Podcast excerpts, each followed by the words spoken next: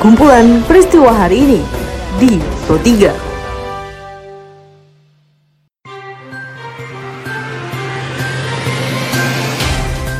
Halo pendengar, selamat berjumpa kembali di podcast Pro 3 RRI dengan kumpulan peristiwa yang terjadi pada hari ini.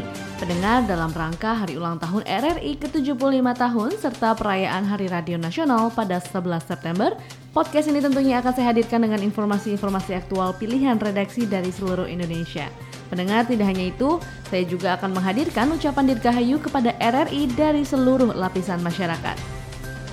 Pendengar jangan lupa untuk mengikuti info terupdate melalui sosial media kami di Instagram, Twitter, juga Facebook dengan mengetik at RRI Programa 3 di kolom pencarian Anda.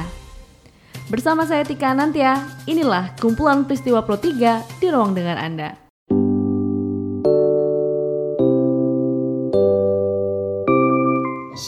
Assalamualaikum warahmatullahi wabarakatuh. I am Dr. Zuhair Al-Shon, the ambassador of the state of Palestine to Indonesia.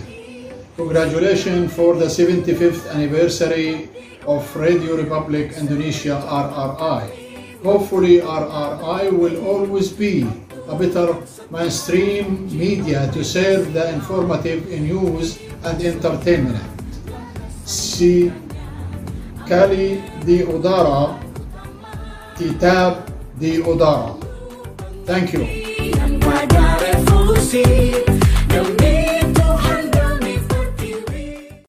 Pendengar informasi pertama dilaporkan reporter Rizky Supermana di mana Wakil Ketua Komisi 1 Dewan Perwakilan Rakyat DPR RI Abdul Syari Alam Syari menyetujui pagu anggaran LPP RRI pada tahun 2021 nanti yang akan dialokasikan untuk program-program dukungan manajemen.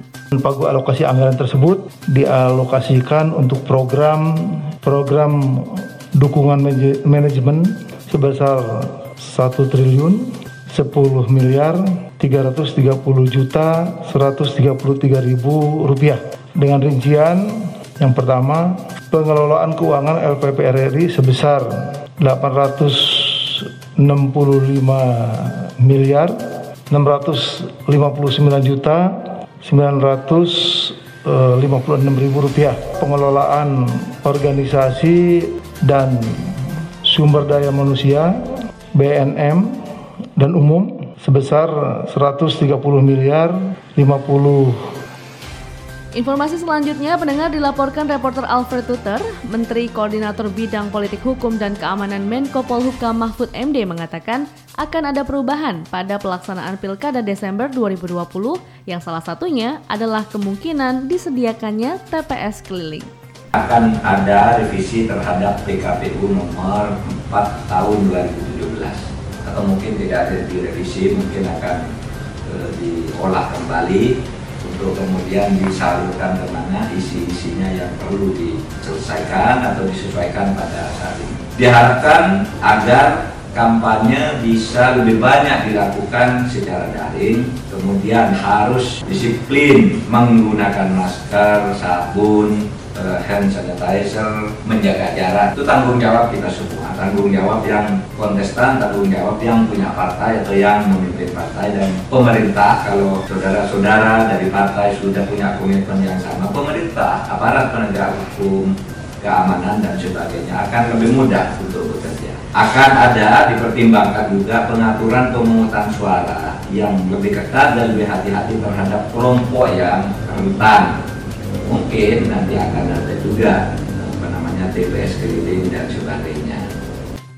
Pendengar Kementerian Koperasi dan UKM mencatat per 21 September 2020 bantuan presiden atau banpres produktif telah tersalurkan kepada 5,9 juta orang penerima. Kini masih ada 3,2 juta orang pelaku usaha yang belum mendapatkan bantuan. Diliput reporter Niar Abdul, berikut penjelasan dari staf khusus Kementerian Koperasi dan UKM Riza Damanik selengkapnya. Di saat yang sama pemerintah juga mengeluarkan stimulus dalam bentuk banpres produktif ya bahwa presiden sudah mengalokasikan itu uh, eh, 12 juta ya dan ini yang saya kira di antaranya diharapkan satu sisi itu bisa membuat UMKM kita bertahan tapi di saat yang sama ini juga bisa menjadi bekal dari usaha mikro kita untuk bisa bertransformasi nantinya insya Allah hmm. masuk ke dalam skema yang bankable, bankable jadi dia ya. bisa lebih kokoh nanti dia ya Informasi luar negeri pendengar diliput reporter Borgias Zaman, hubungan Taiwan dan Cina kian memanas. Pemerintah Taiwan melalui Menteri Pertahanan Taiwan Ian Deva ini menegaskan pihaknya memiliki hak untuk membalas apabila diserang militer Cina. Hal tersebut menyusul dari aksi Cina yang memasuki zona identifikasi pertahanan udara barat daya Taiwan. Kami harus menghindari menembak secara tidak sengaja sambil memulai senjata, tapi kami tidak takut perang. Kami juga tidak bisa diintimidasi olehnya. Jika perlu, kami akan melawan untuk membela diri. Pilot di semua departemen dan angkatan laut telah membuat persiapan yang relevan untuk itu.